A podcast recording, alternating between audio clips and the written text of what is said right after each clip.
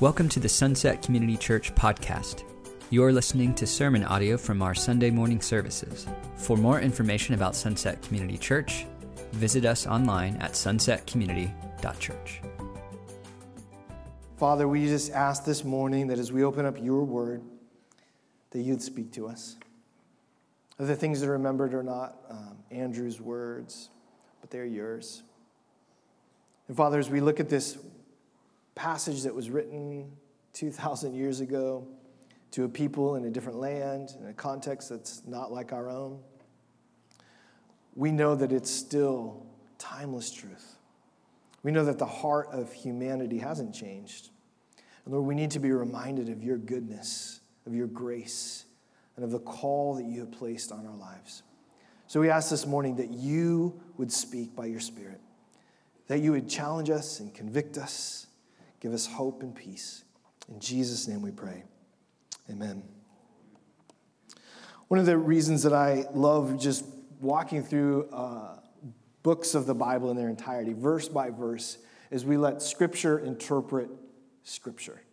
Not our ideas, not our agendas, but we let God's word and its timeless truths speak to us. And it's interesting, just yesterday, I saw somebody quote a passage from our text this morning. And it was, uh, it was on social media, it was on Twitter.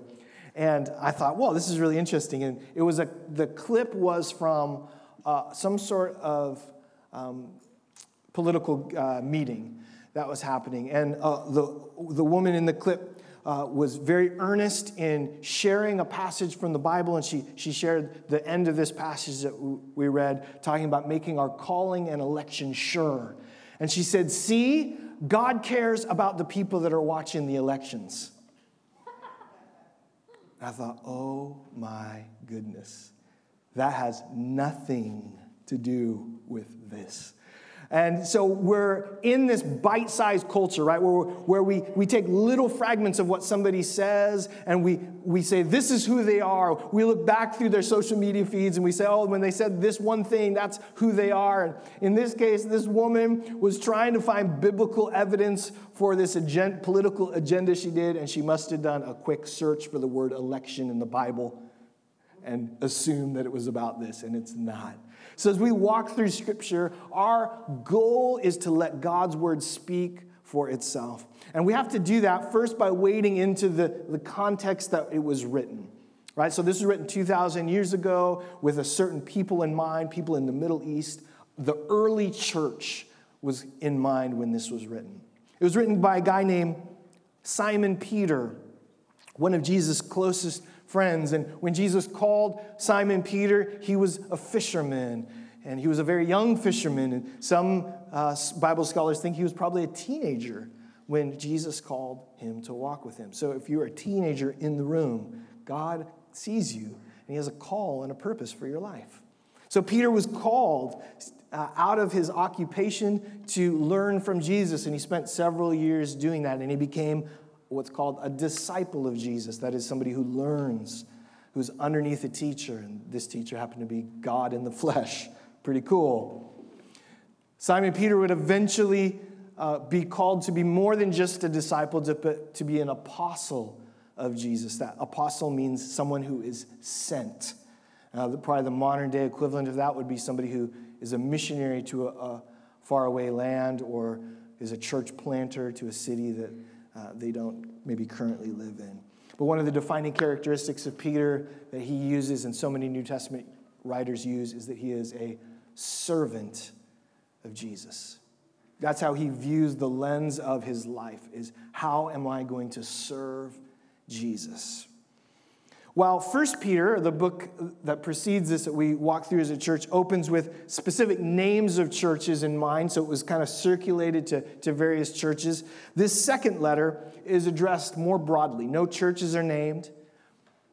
It's broadly addressed to those that share the faith.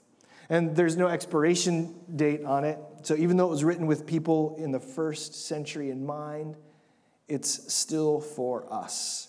And this goes really for all of Scripture, this book that has been preserved, the writings of God. So, Simon opens up verse 1 and 2, identifying himself. He says, Simon Peter, a servant and apostle of Jesus Christ. To those who, through the righteousness of our God and Savior Jesus Christ, have received a faith as precious as ours. So it's to everybody that's received the faith. Grace and peace be yours in abundance through the knowledge of God and of Jesus our Lord. In this opening statement, Peter reestablishes, clearly establishes his own identity as a servant and as an apostle. And he addresses the audience, those who have received the faith. And the life he addresses is for those through Jesus that have received this faith that we would have grace and peace. So if you take if you're a note taker, this letter has two primary themes to it things to be reminded of and things to be careful of, namely false teaching. So we could say, grow in your faith and guard against false teaching. Grow in your faith is a constant theme into many letters of the early church. And guarding against false teaching, well, it's because surprisingly or not surprisingly, as soon as the church of Jesus was born and began to spread throughout the Near East and even eastward and westward, other people began to try and get influence within this growing movement. And they began to take the words of Jesus and twist them, and take the understanding of the gospel and twist it, and to use it for their own benefits and their own gains. And so early on in the church, this is an issue, and it's still an issue today. And so Peter's concerned about that. As he gets older in his faith, he knows his time is coming near. He's not going to be as present present for all of these churches and to be able to help them guard against this. And so he wants to equip them to do that, to grow in their faith and to guard against false teachings. If I were to take the, the text that we just read today and to, to give it kind of a, an overarching title, I would say the message here would be called Activate Your Faith activate your faith. Peter centers his opening on knowing and serving Jesus, and he then quickly launches into a reminder for the brothers and sisters of the faith about the power of God. Just as we sang, Great are you, Lord, a moment ago. He says in verse 3 His divine power has given us everything we need for a godly life through our knowledge of Him who called us by His own glory and goodness.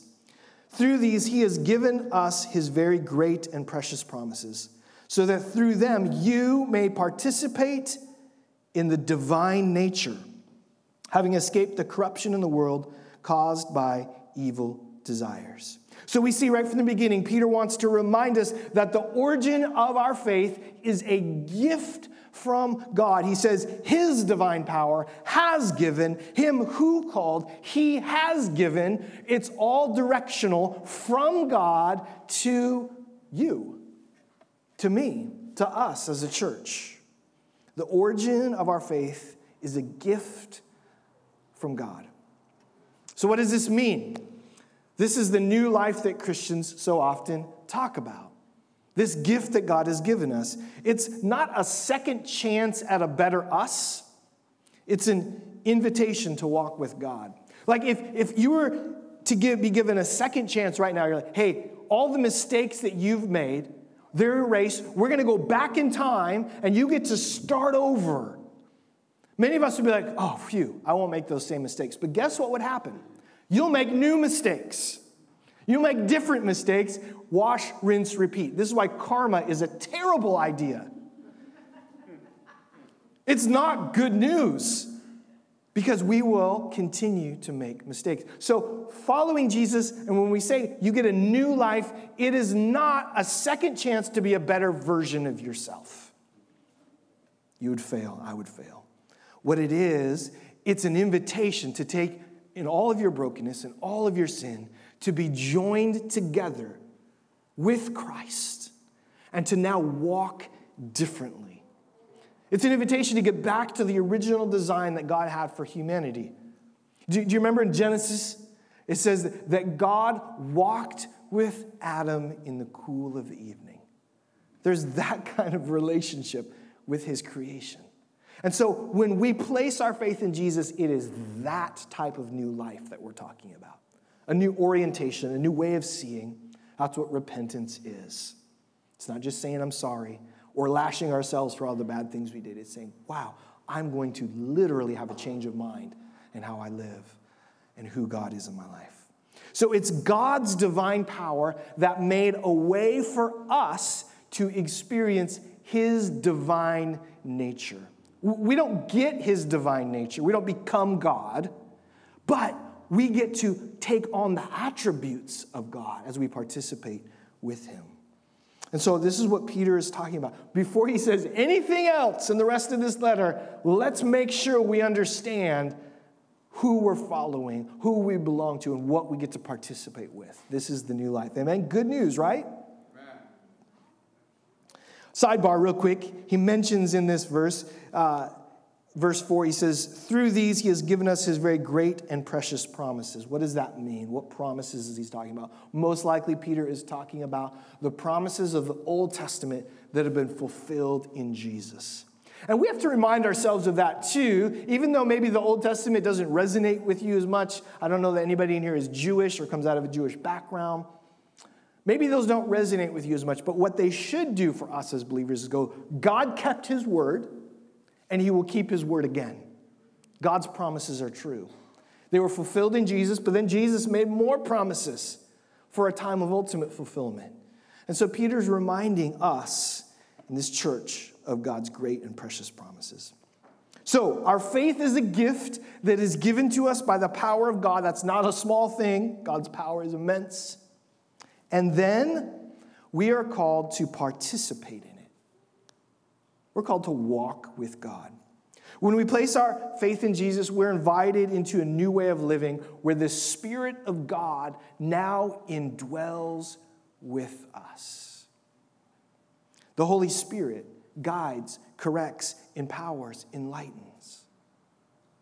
God with us. But we don't become robots. We don't lose our free will. I'm not possessed by the Spirit like you'd think of some kind of weird horror movie. The Spirit is in me and with me, but there is still a very real struggle with my sin. And that's why so many of the New Testament writings focus on this. They acknowledge the struggle that we have against sin.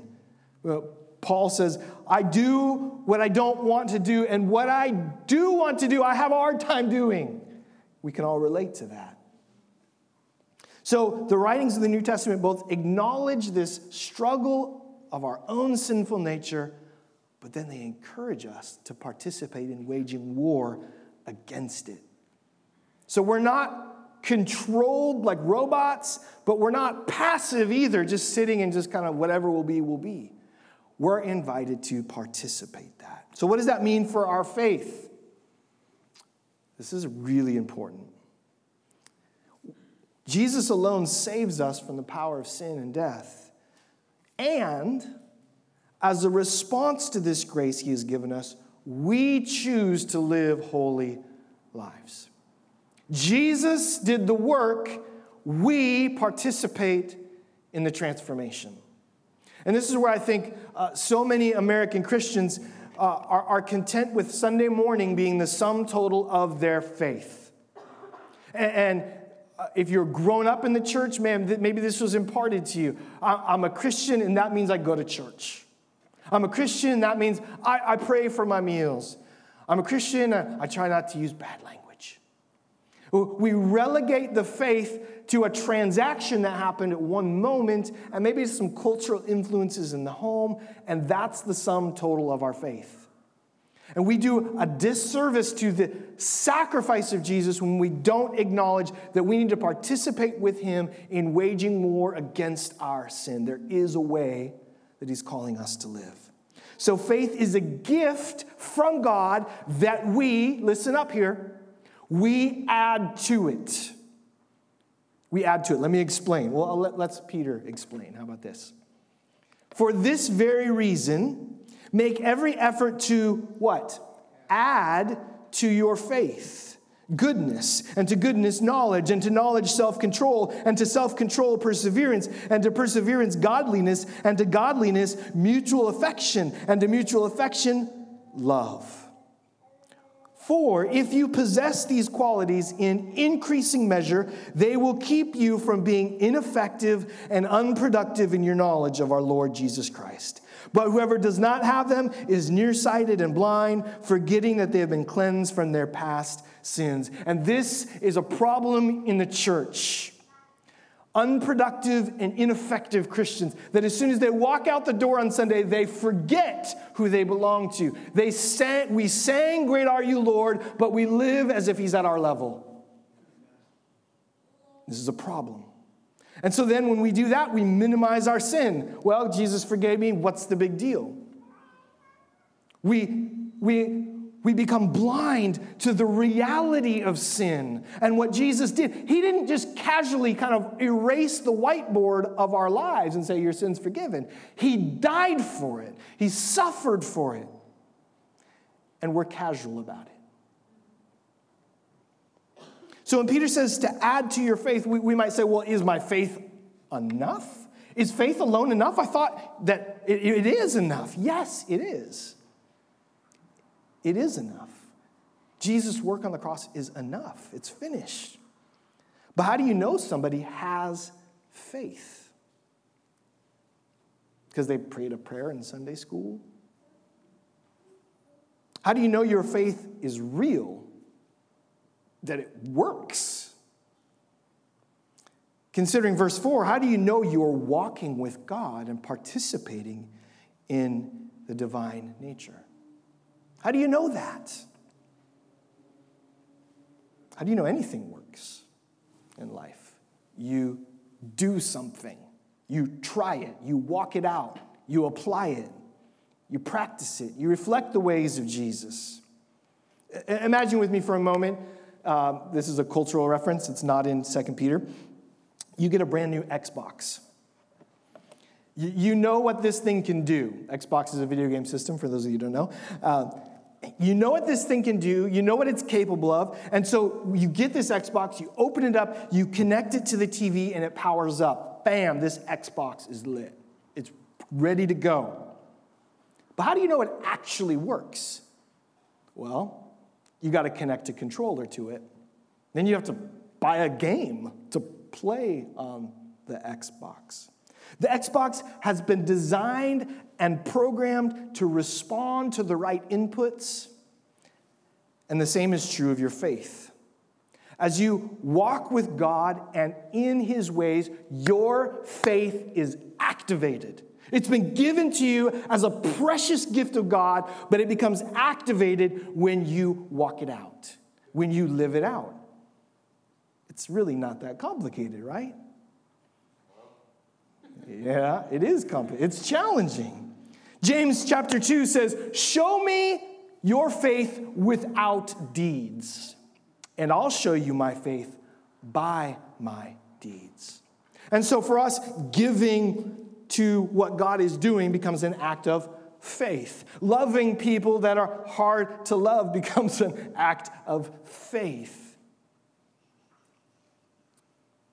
There's action involved. Well, here's another example. When you pour in a packet of Kool Aid to the pitcher, you not only add water, but you supplement it, right? You add some sugar, you add some ice to make it cold. Kool Aid's good on its own, but without sugar and some ice, I'm going to tell you right now, it's just going to sit there in the pitcher. Nobody's going to touch it. So Peter gives these examples. He says to add to, or another translation says to supplement your faith. And he gives these seven supplemental qualities to help activate your faith. Now, these aren't like stair steps like we think like goodness leads to these things. These are just seven things that he says, man, these are, these are things that you can add to your life that will activate your faith. The number seven is often used in the Bible as a sign of completion. So God gives us faith as a gift, but He's calling us to participate in such a way that our faith is activated. These aren't the only attributes of an activated faith. You can look at Galatians 5, the 22 for the fruits of the Spirit. But these are attributes that not only reflect the divine nature of God, but connect us to it as well. This is the new way of living. It's amazing to me. Uh, my wife and I were part of overseas missions for, for about four years. We worked with a program called the Discipleship Training School. It was a six month program through an organization called Youth with a Mission. And young people from all over the world would come to this um, training center in, on the big island of Hawaii. It's been thousands of dollars to get there. And for three months, there would be lectures and Bible training and small groups. And then for two months, we would go to a different country and share the gospel. And every time we did that, this is the common thing I heard. Why haven't I experienced these things in the church back home? Why have I never thought to share the gospel as I'm doing in China in my own neighborhood? Why does my faith feel so alive right now, even though I've grown up in the church my whole life and heard these things before? Why do they now make sense? And the answer is always the same because you're doing something.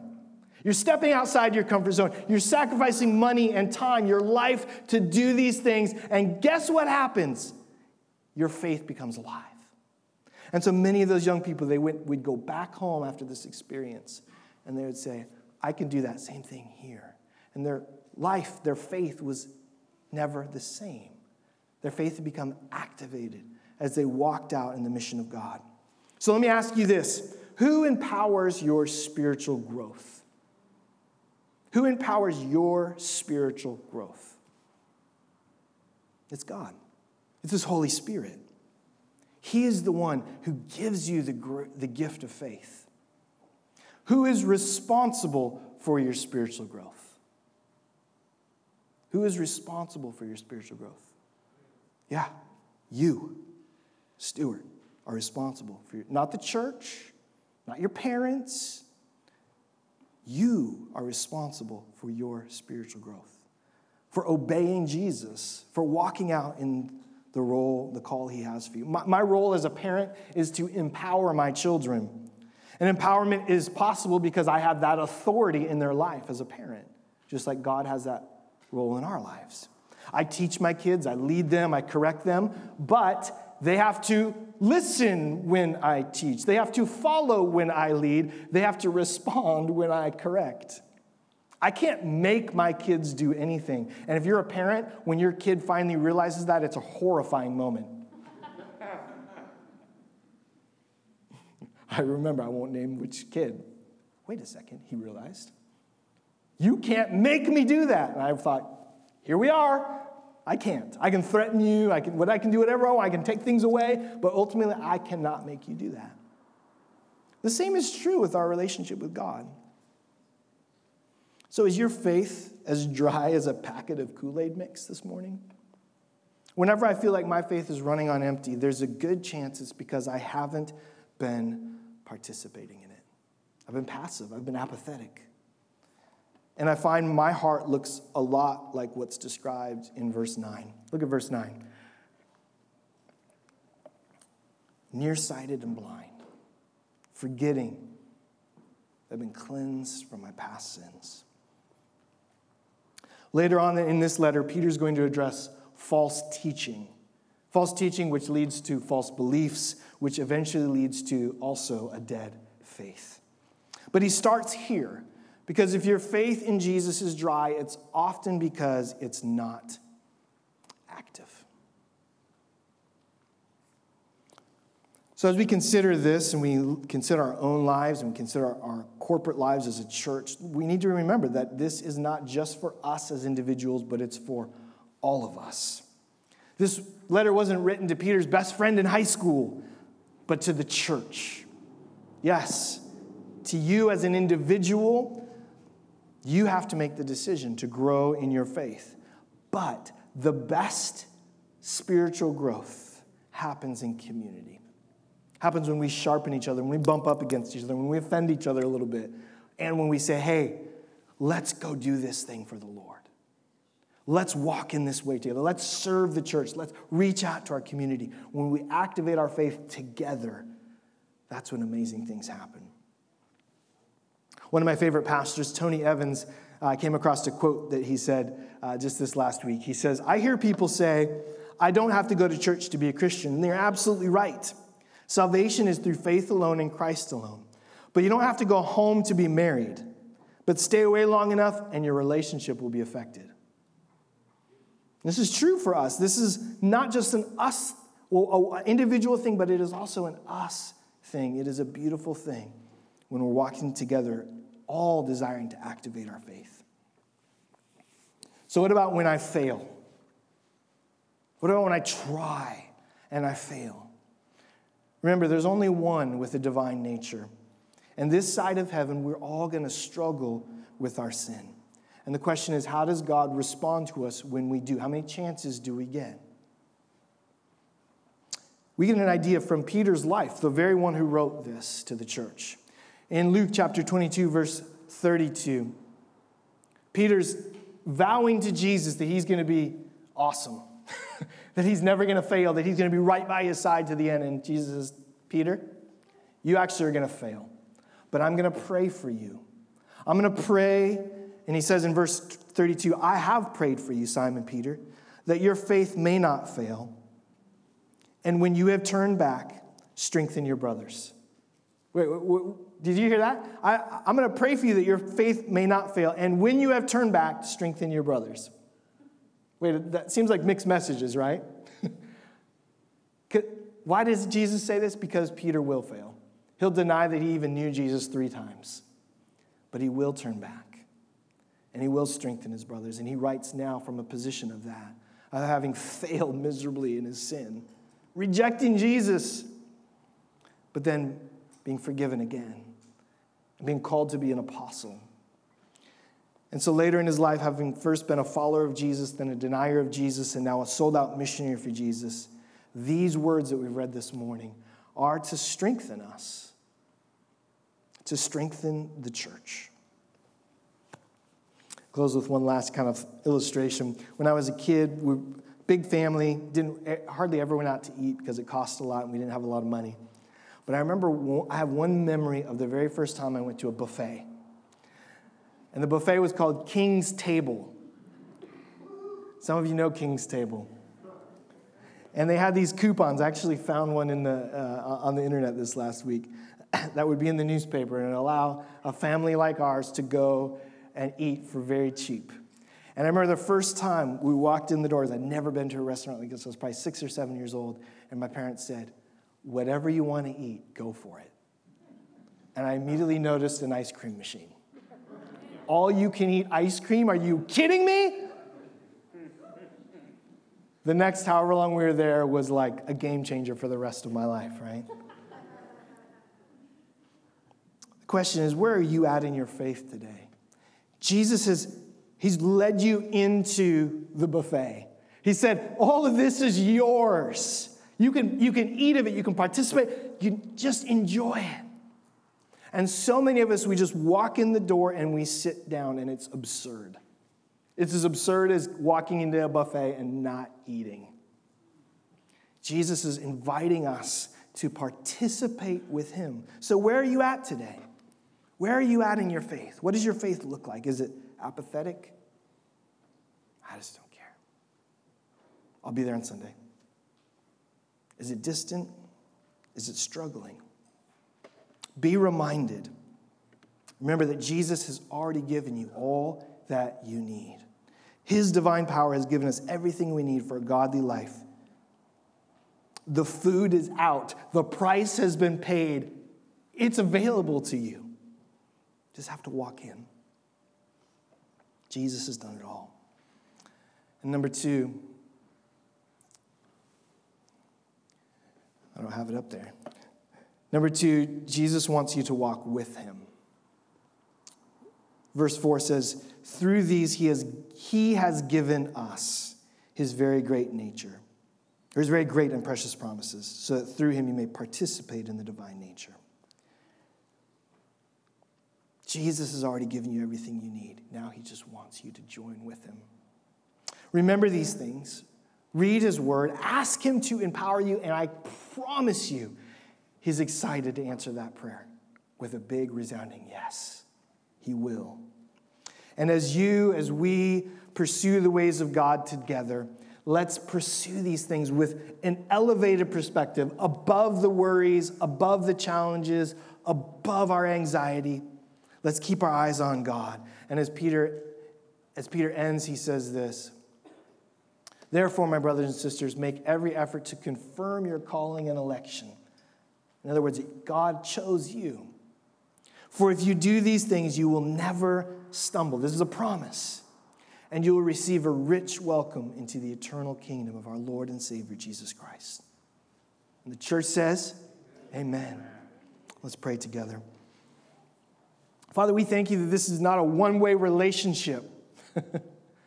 this isn't something you just aimed in our direction. We passively kind of accepted it and then just continued on with our lives. No, you want to be involved in the intimate details of our lives. When we sin, you're praying for us that we'll turn back so that we can strengthen our brothers and sisters like you did for Peter. When we're apathetic, you're saying, hey, the, the buffet is set, come and participate. When we're feeling weak, you say, I am right with you, empowering you. Father, may we believe this. May it move from our head to our heart. May we participate in the divine nature wherever we go. Thank you for this church. Thank you for these people. May we be a people that reflect your goodness, of your love. In Jesus' name we pray. You've been listening to sermon audio from Sunset Community Church. Sunset Community Church is located in Renton, Washington. For more information, visit our website at sunsetcommunity.church.